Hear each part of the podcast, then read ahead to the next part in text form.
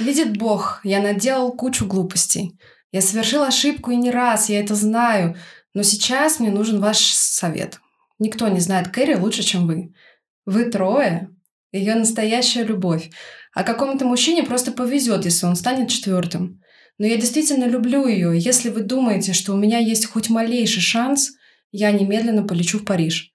Буду прочесывать улицу за улицей, пока не найду ее. Я пойду на все. Но если вы скажете, что она счастлива с другим, я не стану ломать ей жизнь и исчезну навсегда. Поезжай за ней.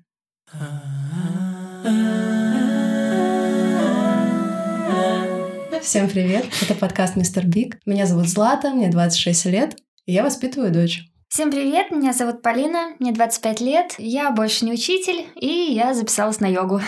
Привет, меня зовут Аня, мне двадцать шесть лет, и я ужасно соскучилась по Стамбулу. Я на самом деле себе целый вступительный текст написала, мне надо было как-то выразить свою мысль структурированно, и начинается мой текст так. Читай.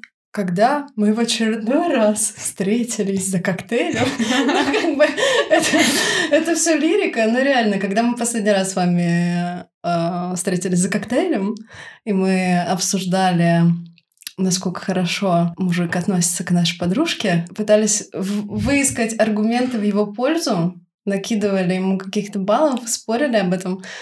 Я подумала, что, блин, в девяносто процентов случаев мы пытаемся людей, которые себя как-то уже проявили не, не с очень хорошей стороны, пытаемся им найти какое-то оправдание и постоянно бесконечно давать им шансы внутри себя. И если даже вдруг случается у отрицательного героя, скажем так, какая-то романтическая победа, но при этом у него уже есть шлейф, за ним тянется, неприятненький. Все моментально стирается. То мы искренне такие, уа, просто ликуем.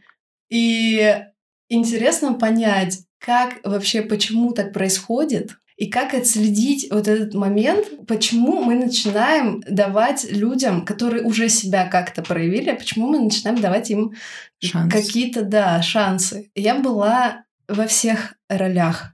И в качестве злодея, и в качестве э, романтичной барышни, которая страдает, и в качестве друга, который пытается вечно оправдать вот этого злодея. Хуже всего я себя чувствую вот в роли друга. Mm-hmm. Это я за собой начала замечать вот такие моменты, когда я говорю то, то, что я не думаю на самом деле, и как-то пытаюсь подбодрить, типа, да, все будет, а сама такая... Или нет? И я чувствую в этот момент, что я как будто совершаю какое-то абсолютное зло, творю.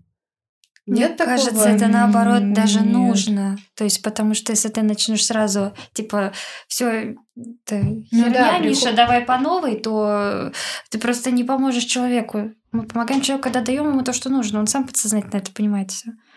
Я думаю. Но нет ощущения, что ты как будто оказываешь... типа медвежью услугу, что, Нет, что ну, ты, ты просто... как развиваешь вот этот мир иллюзий, типа того. Ну, ты представляешь, приходит к тебе подружка, и у тебя, ну, блин, я пришла. И говорю тебе неделю назад, вот, он так некрасиво себя поступил, он меня там продинамил.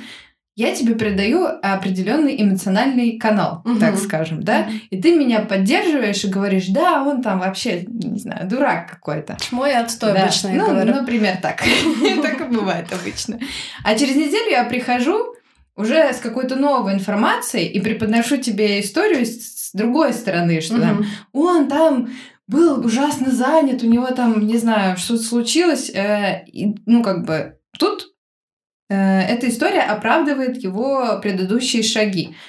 И а как если ты... ты в течение двух месяцев вот так постоянно приходишь и говоришь, он снова там что-то сделал, и я снова говорю, он говно. Вот зря он так поступил. А потом ты приходишь и такая, блин, он как бы не совсем говно, потому что там опять вот какая-то была причина, и я такая, ну да, наверное, он не совсем говно. Но когда это какая-то система, и...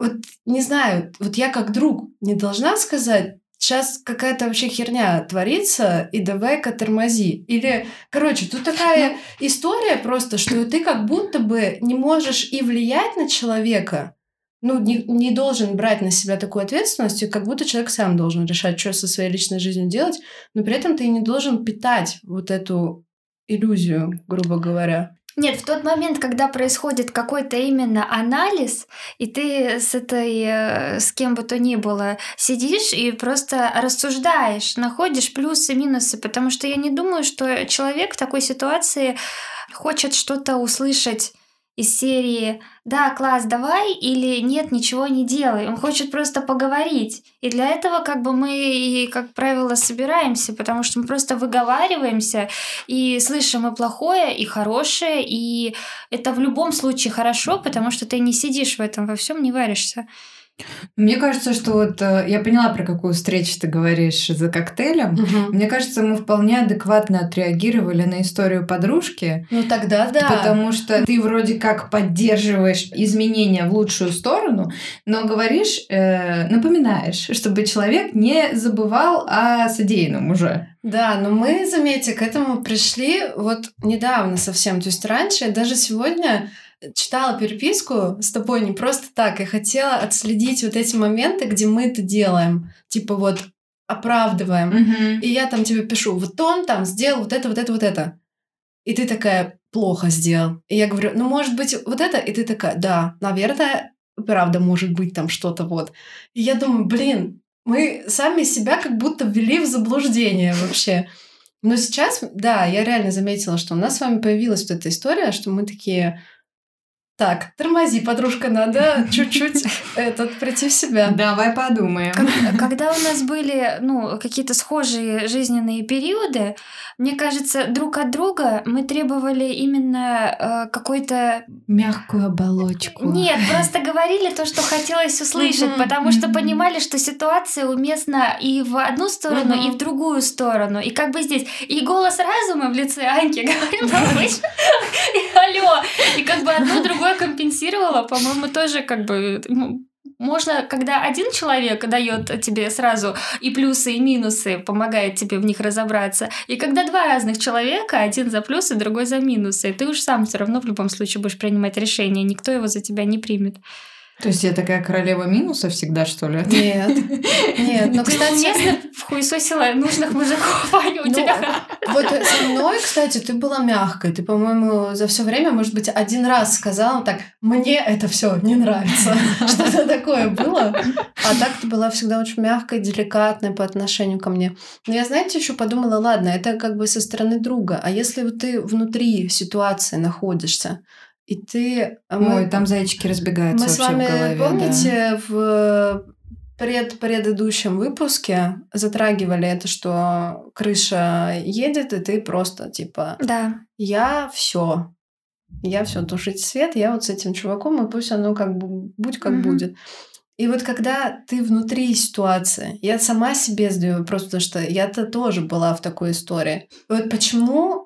появляется вот это вечное чувство, что типа в этот раз прокатит. Вот теперь да, вот теперь-то точно все пойдет как надо. И я поняла, почему. Вот когда мы с вами первый раз только затронули историю, что почему мы романтизируем э, злодеев, я поняла, что мы на этом росли.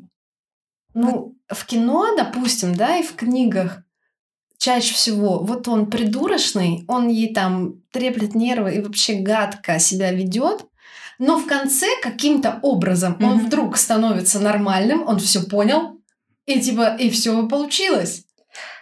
А, ну, а в жизни-то что? Хоть одну такую историю, знаете? У меня есть э, на этот счет теория, причем, ну, она не моя, мне кажется, у синхронизации я это вычитала, uh-huh. вот.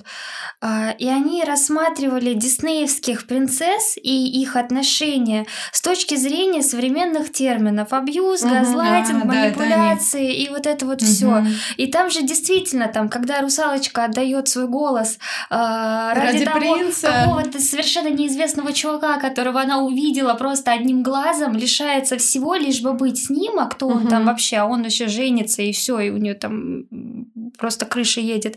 И, или любая другая сказка, где все заканчивается в момент, когда они там, ну, как правило, женятся или целуются, и все, жили они долго и счастливо. И нам настолько этим всем, ну, ода Диснею, там все спасибо, классно, здорово, но настолько этим... Это же девочки ведутся на это все, мальчики-то такое не смотрят. И настолько промывается как будто бы мозг, вот, что это становится как будто бы нормой с пеленок. Угу. Вот, и это очень, ну, как бы грустно осознавать на самом деле. Ну, мне кажется, что мы, мы все росли на фильмах, кино, книгах, мультиках, и вот там э, вся история, которая нам преподносится, это как такой свежевыжатый сок из чувств, из uh-huh. слов. И как бы это краткая такая вот э, выжимка жизни. Uh-huh. Какой-то вот период, который там, мы все в той или иной степени переживаем. Ну, в определенный момент э, времени. Uh-huh. Только в жизни, к сожалению, совсем иначе все uh-huh. складывается. И в кино показывают, что у них там хэппи-энд, открытый конец, ну, в большинстве случаев, да. А в жизни... Ну, как бы вы сталкиваетесь там с бытом, еще с чем-то, с какими-то конфликтами. Uh-huh. При этом пытаетесь романтизировать uh-huh. все, что происходит в вашей жизни, что на самом деле, мне кажется, неплохо. Ну, вот представьте жизнь без р- романтики, фантазии, ме- мечт, я не знаю, ну, как бы без прикосновений каких-то. Ну, то есть это же все входит вот в этот вот чемоданчик романтики. И что неплохо, мне кажется. Просто главное как-то грамотно ходить по этой грани романтики и реальности. Я здесь вот. обожглась. Да, да, я могу, да, могу сказать, что меня вот эта романтизация в какой-то момент жизни погрузила в такую адскую э, жопу моральную mm-hmm. на грани. Вот я чувствовала, что я уже могу пострадать физически. То есть это состояние, когда ты просто не хочешь ничего, и ты не то, что сам себе не рад, тебе вообще по барабану все, хотя... У тебя там прекрасная жизнь, растет ребенок, там тебя окружают красивые вещи, интересные люди, но тебе это не нужно, потому что ты выжат просто. И как будто бы ты сам с собой это сделал. Ну вот я чувствовала, что я как будто сама с собой это сделала. Позволила, чтобы ко мне относились как-то не так, как мне бы хотелось. И докрутила вот это отношение, доромантизировала до такой mm-hmm. степени, что уже просто было невозможно больше так. Ну, мне кажется, что мы все, в принципе, через это проходим. Uh-huh. И мне кажется, что, в принципе, в любых отношениях наступает... Ну, с этого, наверное, все начинается. Вот с, с таких романтики. Вот... С додумывания, придумывания, фантазии, вот это вот все. И как бы и за счет этого, мне кажется, и зарождается вот это вот чувство влюбленности, как бы, потому что ты себе что-то напридумывал. Вот именно. Вообще романтизировать и идеализировать, это вообще, по-моему, настолько близкие понятия. В принципе, практически одно и то же. Я всегда обожала мелодрамы. Просто я хочу такую жизнь какой-нибудь. Там я пересмотрю «Бойфренд из будущего», например, и все, или сериалы. И вот там «Росса и Рэйчел». Боже, какая романтика-то. Блин, нифига, на самом деле страшно с таким да, столкнуться. Да. да. И знаете, вот в школе, когда мы проходили Пушкина, и когда ты читаешь письмо Татьяны, что «А я другому отдана, mm-hmm. и буду веком и верна», ты думаешь, ты что делаешь? Это же твоя настоящая любовь. Зачем ты это, зачем ты его отвергаешь? И только когда ты вырастаешь, думаешь, Татьяна в адеквате. На самом деле, Татьяна, вот написав это письмо, все обычно такие, типа, вау, типа, ну, написала, молодец, там что-то сказала. На самом деле, сам факт того, что она написала письмо для девятнадцатого века, это она, вот, я не знаю, все равно, что голая по улице пробежала. А, типа равнозначно. Она знак внимания ему оказал. Ну, там именно не знак внимания, то есть она вот пошла на прямой контакт mm. вот так вот с мужчиной, но он-то и как бы, типа, раньше приходил мужчина в дом к женщине, все, вы поженитесь. Mm-hmm. А он просто приходил, mm-hmm. был там, и уходил. Угу. И это, то есть, ну, для нее это был шок, поэтому она абсолютно оправданно это все делает. Я один раз назвала одного своего знакомого Онегиным. Он такой, я погуглил. Да. А он что, не читал? Зачем он гуглил? Ну, вспомнить, наверное, это же девятый класс, там, восьмой. Ну, может быть, он, конечно, сделал ей одолжение тем, что он сам ее как бы отверг, что не втянул ее в свою какую-то вот эту разгульную ну, жизнь. Не но... дописан роман, если уж на то пошло. О, о, о, смотрите, откройте окошко. Ну, просто тогда это я не к тому, ну, не пытаюсь рассуждать там о произведении сейчас вообще в целом, а просто к тому, что тогда... По работе соскучилась. скупая слеза упала с ее щеки. Также Полина завтра объявляю набор в книжный клуб, делаем разборы, пишем сочинения. Я, кстати, вступлю, если что. Кстати, отличная идея, слушайте, друзья. Меняем тематику. Нет, просто это я говорю к тому, что вот я тогда в школьные годы испытала разочарование по поводу того, что она не дала ему шанс. Хотя, ну, ему не, не надо давать этот шанс. Он уже как будто, ну, уже все. Это не тот человек, которому mm-hmm. стоит. Ненадежный. И да, да. И вот каждый раз, вот что ни возьми, был такой сериал, может быть, вы смотрели, «Клон». Mm-hmm. Я знаю про него, даже Жади, Лукас и Саид, по-моему. Странные имена. Ну, если нас слушают люди около тридцати лет, то они точно знают этот сериал. Те, кто помоложе, ну, прям сильно моложе, там, наверное, наверное нет. Ну, в общем, была такая Жади. Это все происходит в Рио-де-Жанейро. Они, значит, там платочки, все дела. И Жади выдали замуж за Саида. А она была влюблена в Лукаса. А Лукас — человек светский. Он как бы не, никаких там у него этих... Как это называется? Где? Агаремов, никаких mm-hmm. там двоеженств. Вот этого все нет. А Саид, да, он вот как раз из mm-hmm. этой серии. Но Лукас — говнарь. Он с ней просто спал, а потом возвращался к своей жене. Он строил свою жизнь. У него все было на мази. А Жади все ждала, когда же, когда он ее заберет. И уже этот бедный муж ее Саид уже все про это знал. И он ее бесконечно прощал, и прощал, и прощал. Вот я была ребенком, я смотрела, думала, господи, да уже пусть этот Саид куда-нибудь сгинет, и просто Жади будет с Лукасом, и все будет зашибись. А потом ты такой вырастаешь и думаешь, Саид офигенный мужик. Жади, ты творишь какую-то дичь. Ну, мне кажется, что вот в детстве, ну, там, или в подростковом возрасте, когда ты еще не способен настолько сильно, видимо, анализировать, да, и видишь вот эту вот плоскую картинку, когда тебе, тебя герои предста- представляются, предстают, предстают э, в романтическом ключе, что mm-hmm. там вот у них такая вот любовь, mm-hmm. а тут вот этот вот, как ты говоришь, Саид, да, что-то такое сдерживающее. Это не я говорю. Это его так не назвали. Просто вот если вот на этом примере, понятное дело, что да, там вот эта красивая история, и до анализа там дело не дойдет. Ну да, но вот видишь, наверное, может быть, в этом и проблема, что это изначально нам как будто бы все возможно с тем, с кем невозможно. Да. И мы в это верим. И мы да. вот э, на этом растем, впитываем, впитываем, потом выходим в реальную жизнь. Совершаем те же самые да. ошибки. Mm-hmm. И, и каждый раз, когда человек ведет себя как-то не так, как надо, мы думаем, э, это просто случайность, это что-то сегодня у него день плохой, что-то, какие-то обстоятельства. Вот в следующий раз... Вот когда я была в таких отношениях, каждый раз, когда вот начиналась новая волна чего-то хорошего, типа там внимание снова появлялось, какие-то там встречи, еще что-то, я думала, вот сейчас пойдет развитие, а дальше это как бесконечный круг. И вот это до пика дошли, и опять все плохо. А потом ты такая, ну, все было плохо, потому что он там, работы у него не было, там что-то, да-да-да-да-да, и вот все хорошо, хорошо, хорошо, и опять плохо. И ты такой... Депрессия, просто сейчас зима, сейчас всем плохо, плохо. Ну и, короче, это вот бесконечный какой-то круг оправданий. И ты думаешь, ну, блин, вот я сама часто такую фразу говорю. Если вы что-то хотите узнать там об отношениях, о жизни, просто возьмите книжки, там все написано. А что там, извините, написано?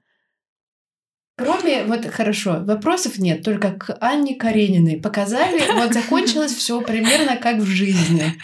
Типа, вот что тебя ждет, если ты будешь делать вот это вот.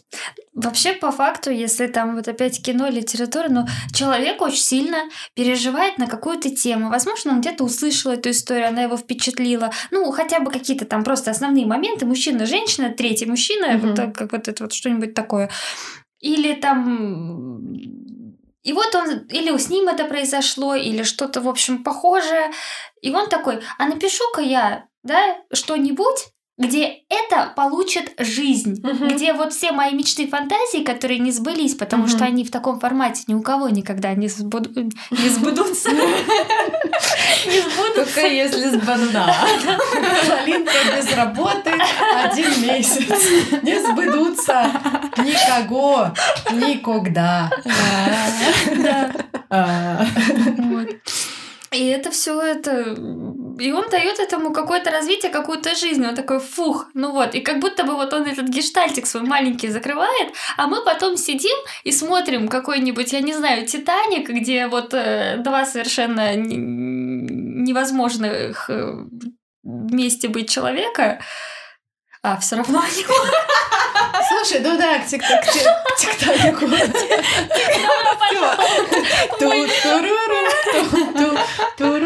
К «Титанику» вообще вопросов нет, они влюбились, и он сразу умер. То есть это, знаешь, такая... Вопросов нет? Светлая вспышка в ее памяти. Он не успел наворотить никаких дел. Там жаль ее, как бы, что вот ее насильно пытались замуж выдать, вот это все, ну, короче, ну, «Титаник», любая другая какая-нибудь классическая мелодрама, да, и все, и там, где это получает, и жили они долго и счастливо. И ты такой... И вот это какой-то замкнутый круг получается, что вот это вот, вот колесня страданий. Один другого посмотрел, послушал, так у меня точно получится. Что? Я поэтому возненавидела мелодрамы сейчас, если Мелодорама. честно. Мелодорамы. Что, мне кажется, знаете, что, что, о чем я сейчас подумала? Да, ну-ка. Мне кажется, что вообще вся эта романтика как будто от скуки. Не знаю, ну вот ей, вот опять же, по поводу «Титаника», вот этой Розе, да, Роза ее звали. Да-да. Вот она жила, и у нее все вроде как было. Вот она живет своей такой скучной, но при этом сытой жизнью. жизнью. И вот ей захотелось чего-то такого.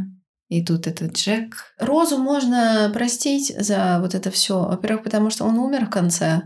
И, как бы, повторюсь, он еще ничего плохого не успел у них случиться. И плюс она же была супер юная, и мать ее там пыталась выдать замуж, что деньги были. Ну, короче, в этом во всем была, был мотив такой достаточно отвратительный. И у нее не было выбора, другое время, там и все остальное. А мы-то живем в две тысячи двадцать третьем, и мы можем выбирать жизнь, какую захотим. Mm-hmm. И мы mm-hmm. сами себя засовываем в какие-то такие ситуации, ну, в стрессовые реально, и начинаем отношения с людьми, которые... Ну, ладно, начинаем-то мы отношения, мы не знаем, на что они способны, но мы постоянно даем вторые шансы людям, которые уже э, как-то себя проявили отрицательно. И мне кажется еще, что в этом может быть... Э, Может быть, и родители в нас это тоже в каком-то смысле закладывали, что, знаете, раньше женщины жили в такой парадигме, что ты обязательно должна mm. быть с мужчиной. Да. И, и раз он навсегда желательно. Да, и глобально, неважно, какой он, какими он обладает э, чертами, mm-hmm. главное, какие-то вот базовые вещи, чтобы он там заботился, там, зарабатывал, приносил деньги в дом. Да. То есть обществу... Э- Опять возвращаясь к коллективу на работе, когда я была в отношениях, единственное, ну да, периодически возникало вот это, когда ты выйдешь замуж и все такое, но всем абсолютно было по барабану. Просто вот, ну вот, что там у меня, как происходит, веселая я, счастливая, радостная я, нерадостная. Но как только ты остаешься одна, и неважно то, что ты там можешь светиться от счастья в mm-hmm. периодах каких-то, такие, нет, конечно, надо кого-то срочно найти. Ну, как так-то вообще? Грустно. Да. Ну, и это не только вот в контексте работы. В принципе, вот у людей, особенно вот того поколения, у них существует вот этот вот какой-то ореол того, что вот если женщина в браке, от нее можно отъебаться, простите. Угу. А если она не в браке, значит, надо ей помочь найти вот что-то, чтобы она просто сидела в этом браке. Угу. И неважно, какой он, там просто будь в нем, и все, мы тебя не трогаем, как бы мы как будто... Миссия комплит, пошли искать следующего. Да, да. Не знаю, но ну, я могу сказать про свой личный опыт. Конечно. Ты здесь для этого и есть. Да, вот у меня наоборот такого вот не было, чтобы там родители, давай это... Выходи замуж, быстро, вот вот вот. Я не только про себя, я вообще про других людей. Нет, а дело не в обществе, ты же видишь в целом, да. Мне кажется, что сейчас как-то в принципе вот это вот... структура, система людей запихивания в браке, она немного как-то вот поменялась. Ну, поменялась, да, но мы-то, понимаешь, это же не произошло Вот недавно совсем. Вот не так, да. да. Анька крутится немножко в других кругах, может быть. Типа, ну, у тебя же на работе довольно молодой коллектив, мне кажется, нет? И в целом, ну, да? Как слушай, бы я там на работе как-то не обсуждаю свою личную жизнь и не планирую. Ну вот. Но сам факт, что они уже не спрашивают, уже говорит о том, что... Ну, пятьдесят процентов моего коллектива, а он небольшой, уже в браке. Я уж не знаю, как у них там дела обстоят. С родителями как-то у меня такого не было. Даже с бабушками. Ну, то есть, я, если вступаю в отношения, то все, это мое. И э, близкий круг э, семейный это очень сильно чувствует. Uh-huh. И они меня э, всячески пытаются как-то поддержать и как-то чувствуют мою волну. И мне кажется, каждый раз они... Такой у меня опыт, как будто очень богатый. Верят, что это раз и навсегда. Ну, хотят в это верить. А потому что тогда так и делали. А потом, когда да. все разваливается, они такие, ай, ну и не надо тебе это. Угу. Но, но, на меня мама никогда не давила в этих вопросах. Она мне, наоборот, всегда говорила, не торопись, за, замуж не напасть, как бы замужем не пропасть. Я росла угу. вот с этой установкой. Как бы не пропасть, как бы не пропасть. Но на меня влияли какие-то другие вещи. Ну, то есть мама даже, может, не оказывала на меня такого влияния, как... Блин, просто мамин опыт, он мне очень сильно не нравился. И она была одна, даже несмотря на то, что она была в браке, она все равно в этом браке как будто была одна.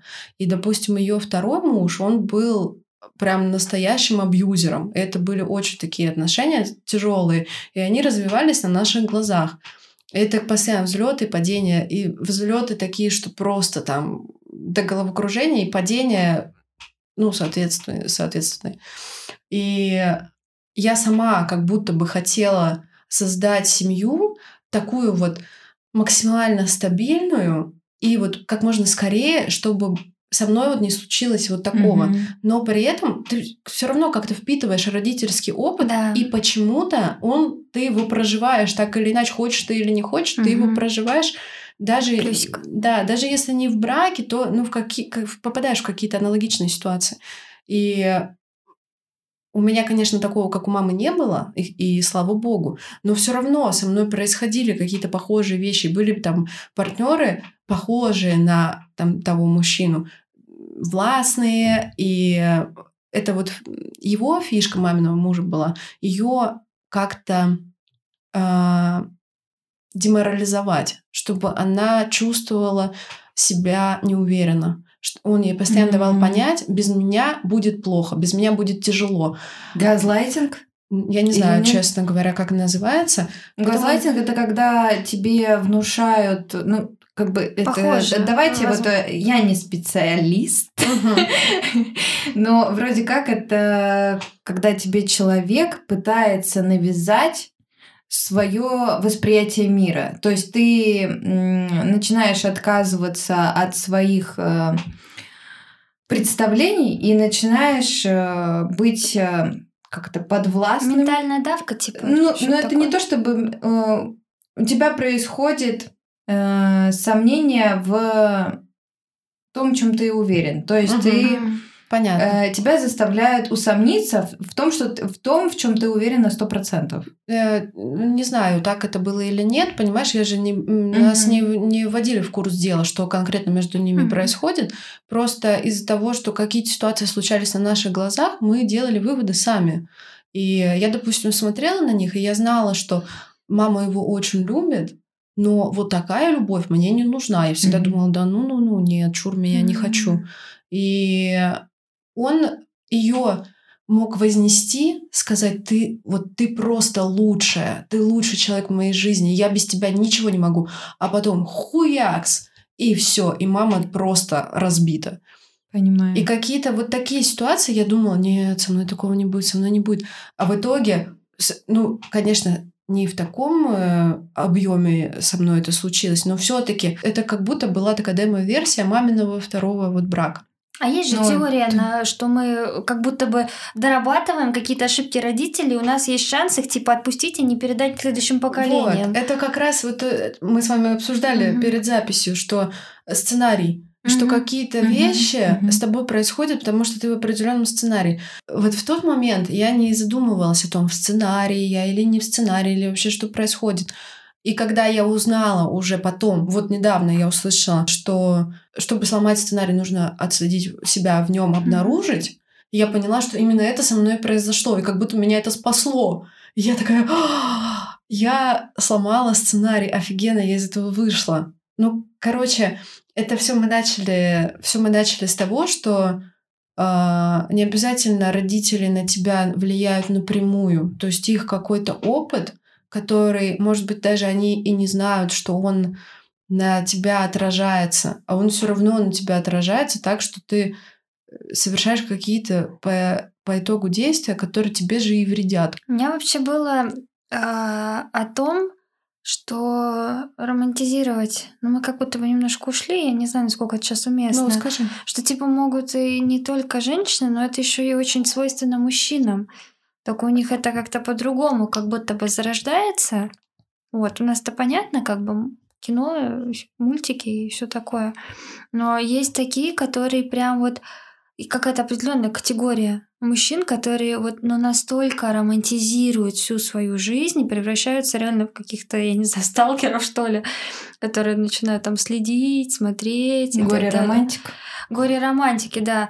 У меня есть одна история. Парень...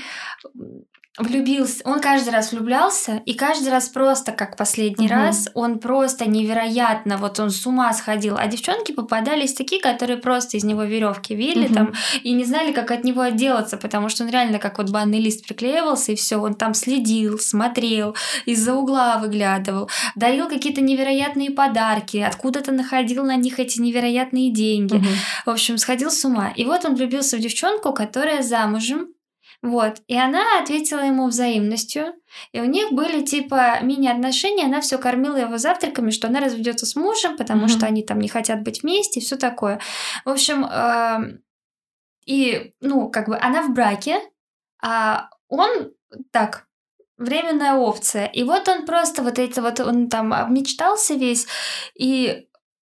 Эта женщина, девушка, уехала со своим мужем куда-то в отпуск, и вот этот парень сидел такой, она же спит со своим мужем. Бедолага. Кошмар, как она может поступать так со мной. То есть... Ой-ой-ой. Ой-ой-ой. Да. Лечиться. Ну, мне кажется, это то же самое, что у женщин. Типа, ну, вот да, та ну, же просто... самая история. Но, но откуда берется, не знаю. Может быть, они тоже смотрят мелодрамы. Может быть. Это псевдоромантики, которые для самой прекрасной девочки на свете. Мы сегодня там трам-пам-пам. И ты у меня... Я из Тиндера такой у меня был один. Я не знала, как сбежать. Он это... Пойдем кататься на лодке. Я куплю тебе сахарную вату. Я а думала, дровину купишь? Я думаю, фу, блин, фу, пожалуйста, О, прекрати. Боже. И он вот это вот. А я понимаю по диалогу, что это один из тех чуваков, которые типа с пацанами в гараже рыбу в облу, там об стол. Как же классно вот это вот все. Ну зачем это? Это вот, то есть ты где вот это вот взял шаблон, где они берут вот этот вот шаблон, по которому нужно действовать? Не знаю. Это же всегда видно, когда это настоящий человек такой, вот как этот сталкер, да, и видно, когда человек так говорит просто потому, что он почему-то думает, что так нужно делать.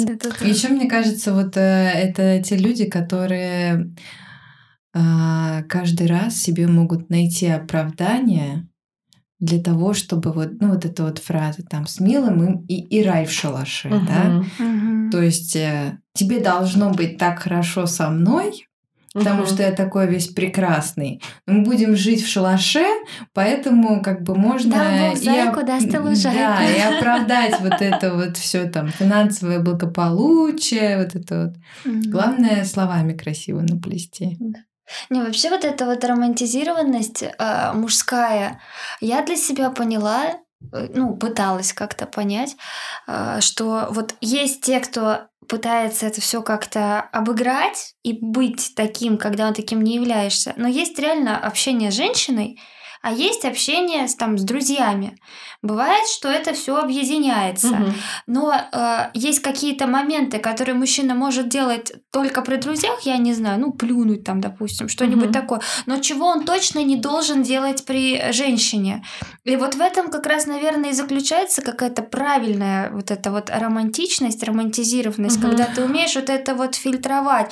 То есть, ну, элементарно э, вот это вот кататься на лодке и есть сладкую вату, или ты просто мне будешь открывать дверь, когда я прохожу. Угу. Да, это гораздо о большем будет говорить, в принципе, как о воспитании человека. Мне кажется, еще для романтики важно сказать, что там важен интеллект. Сто процентов. Потому что да, да, просто да. дарить цветы, это, конечно, все приятно, замечательно, но просто со временем... Это они это... выучили, поняли, да? да? Передали. Но как-то вот удивлять, это гораздо приятнее. Да, ну тебе это... сахарную вату. Ну, просто, знаете, наст... ну, вот, настоящая романтика, как мне кажется, когда вот у вас долгие очень отношения, ты уже перестаешь ждать каких-то там mm-hmm. внезапных свиданий или букетов. И это начинает проявляться в каких-то очень маленьких таких вот вещах, когда тебя человек знает, и он может... Mm-hmm. какими-то вот простыми вещами тебя Нет, радовать, удивлять. Да. Да. Ну, подарить цветы и сводить в ресторан любой дурак сможет. А Хотя еще... некоторые и на это не способны, уж извините. Да. А мне еще кажется, здесь очень большую роль играет так.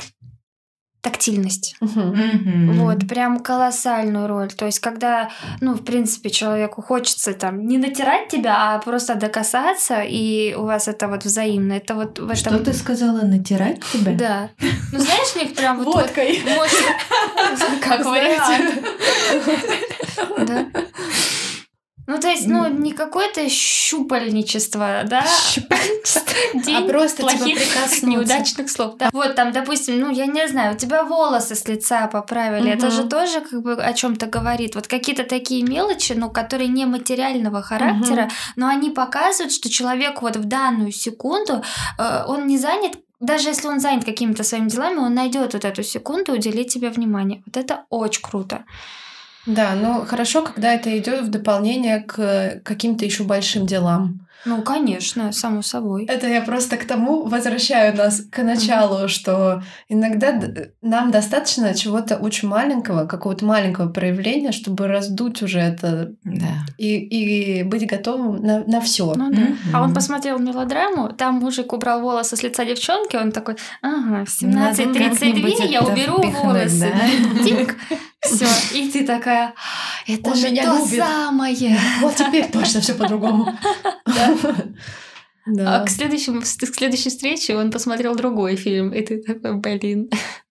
Да. В общем, хорошо было бы не романтизировать излишне, особенно негативные какие-то mm-hmm. качества. Да, но, типа, но без романтики вот, ты сухарь. В целом ничего в этом плохого нет, но когда э, мужик... допустим, плохо к тебе относится, и это происходит систематически. Притом, ну, под плохо относится, я не имею в виду, он тебя бьет там или изменяет, uh-huh. а даже какие-то э, маленькие вещи делать с тобой, заставляет тебя сомневаться в себе или там морочит тебе голову со своими там звонит, не звонит. Если вот это происходит, и тебе в этом некомфортно, и ты понимаешь, что так быть не должно, то ну, как будто бы надо себе честно признаться, что вот сейчас происходит какая-то нездоровая история, и что, скорее всего, у этого развития нет. И притом я подумала о том, что разные люди, ну, то есть, например, вот есть там в жизни... Пусть будет Глаша и Аркаша. Ну, вот просто, да? Есть в жизни Глаша Аркаша, и Аркаша ведет себя как долбоёб по отношению к Глаше. Я думаю, пора нам уже восемнадцать плюс поставить на наш подкаст. Ведет себя вот так, и они, ну, в итоге расстаются, да? Глаша проходит курс терапии, понимает, что это все была плохая, вообще нездоровая история, и вступает в какие-то другие отношения. Все. Идеальная картинка... ну, этого года. На самом деле, это вот путь, который сейчас практически ну, да. каждая женщина проходит, угу. и как будто бы только так у нас есть шанс выйти в здоровые отношения. Да. Угу. И, и, предположим, Аркаша, он в терапию не пошел, он-то уверен, с ним все в порядке. Конечно. И он встречает, ну, Дашу, например. Была Глаша, стала Даша. Встречает Дашу, и с Дашей у них все зашибись. С Дашей он не долбоеб. И Даша с ним не долбоебка. И у них все получается. Ну, то есть, как будто бы есть э, вероятность... Я думала, ты скажешь, уровень долбоебизма. Ну, типа того. Нет, либо она дура, либо она, наоборот, просто гасит жестче, чем он. Да, то есть, как будто бы даже у человека, который вот Глашу, он там замучил, и она бедная там реабилитировалась потом два года, а вот с Дашей такого не будет. Вот как будто бы они... Э, наравне, или даже Пусть просто, он. может быть, для нее эти вещи, они как бы обычные, нормальные. Может быть, она также mm-hmm, себя... Да. Ну, короче, понимаете... А для Глаши это просто скелет, который да, за ним будет тянуться. Да, и mm-hmm. может быть э, такое, что, ну, каждой твари по паре, грубо говоря. Mm-hmm. Как будто культура нас приучила к тому, что у такого человека... Э, в итоге он при, придет к какой-то истине и перестанет быть тем человеком. Ну, то есть, понимаете, это вот перекликается с моей прошлой мыслью, что, может быть, человек действительно способен быть другим, но просто не с тобой, например. Mm-hmm. Подписывайтесь на нас mm-hmm. в социальных сетях, в том числе и запрещенных. Пишите нам письма, задавайте вопросы, если они имеются, предлагайте темы. Мы всегда рады. Чмоки, обратной чмоки. Связи.